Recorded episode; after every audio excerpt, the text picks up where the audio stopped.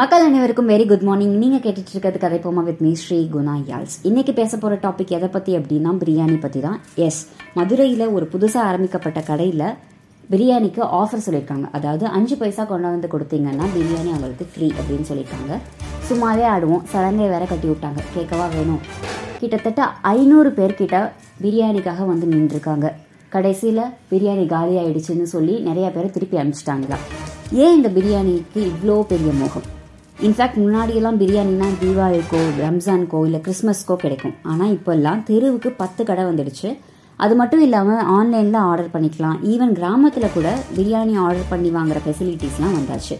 ஏன் இந்த பிரியாணி மேலே இவ்வளோ க்ரேஸ் நமக்கு இருக்குது அப்படிங்கிறத என் கூட ஷேர் பண்ணிக்கோங்க. அண்ட் நீங்கள் எவ்வளோ ஃப்ரீக்வெண்ட்டாக பிரியாணி கன்சியூம் பண்ணிக்கிறீங்க அப்படிங்கிறதையும் என் கூட ஷேர் பண்ணிக்கோங்க. நீங்கள் கேட்டுட்ருக்கிறது கதை பொம்மா வித் மீ ஸ்ரீ நாயாஸ் ஸ்டே ஹோம் ஸ்டே ஹெல்த்தி